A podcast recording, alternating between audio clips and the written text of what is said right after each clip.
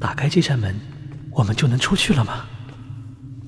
自进入这个墓室，他们一行人遇到了重重机关，人员也折损的厉害。走到这扇青铜门前，已经只剩白鹿和队长胡森两人了。好不容易快见到曙光，他理应如释重负。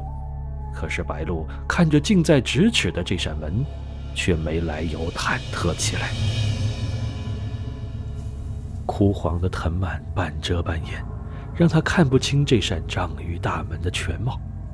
门环上是斑驳的铜锈，锁孔倒是光洁如新。他往前走了两步。又小心翼翼地碰了碰挂在上面的藤条，那根藤条就从中断开，露出了门上的几个小篆刻字。锈迹很重，他努力辨认。邪幻。他聚精会神地看着，身子越来越靠近铜门，手也随着字迹慢慢拨开其他藤条。肩膀却忽然一沉，他吓了一跳，转头发现是胡僧，长长吁了一口气，又有些惊喜的向胡僧传达自己的发现：“这里有字。”胡僧却好像没听到似的，神色如常的提醒他：“你应该把钥匙拿出来开门了。”白鹿指了指露出来的刻字：“可是胡队，我觉得这个应该挺重要的。”这一次，胡僧直接把他正在比划的右手捉了回来，并拿出他放在双肩包里的钥匙，放进了这只手的掌心。他用不容置疑的语气说道：“我说，我们应该开门了。”他的手好滑，滑到有些黏腻。白露忽然意识到，他借胡僧抓住他手的机会，用力摁了摁，发现还很软。像海绵的那种，一旦被摁下去，要很久才能恢复原样。人的手会这样吗？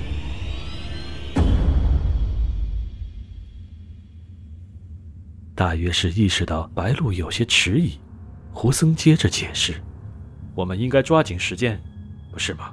可是胡队从来不是个会解释的人。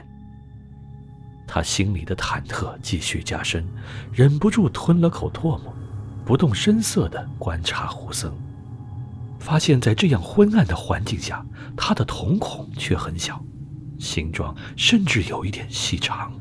他几乎可以肯定，这不可能是胡队。什么时候的事？过鹊桥，看种石，甚至刚进墓那会儿。他思绪纷乱。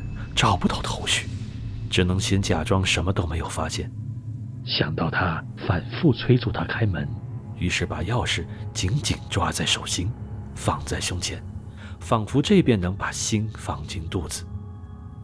他假装商量：“我觉得我们最好把这些刻字搞清楚。”白鹿发现，听到这话后，胡僧的瞳孔又变细了，一副很不高兴的样子。他心如擂鼓，语速也忍不住加快。我觉得这个很重要，这个一定很重要。他眯起眼睛，神色莫测地注视着白鹿，白鹿则用沉默表示自己的决心。不一会儿，他微微翘起嘴角，食指竖在嘴唇前，示意白鹿静声：“，你听，那群蝙蝠又在闹了。”白露。再不开门，你是想死在这儿吗？白露一时分不清，他到底是在说蝙蝠想要他死，还是胡僧想要他死？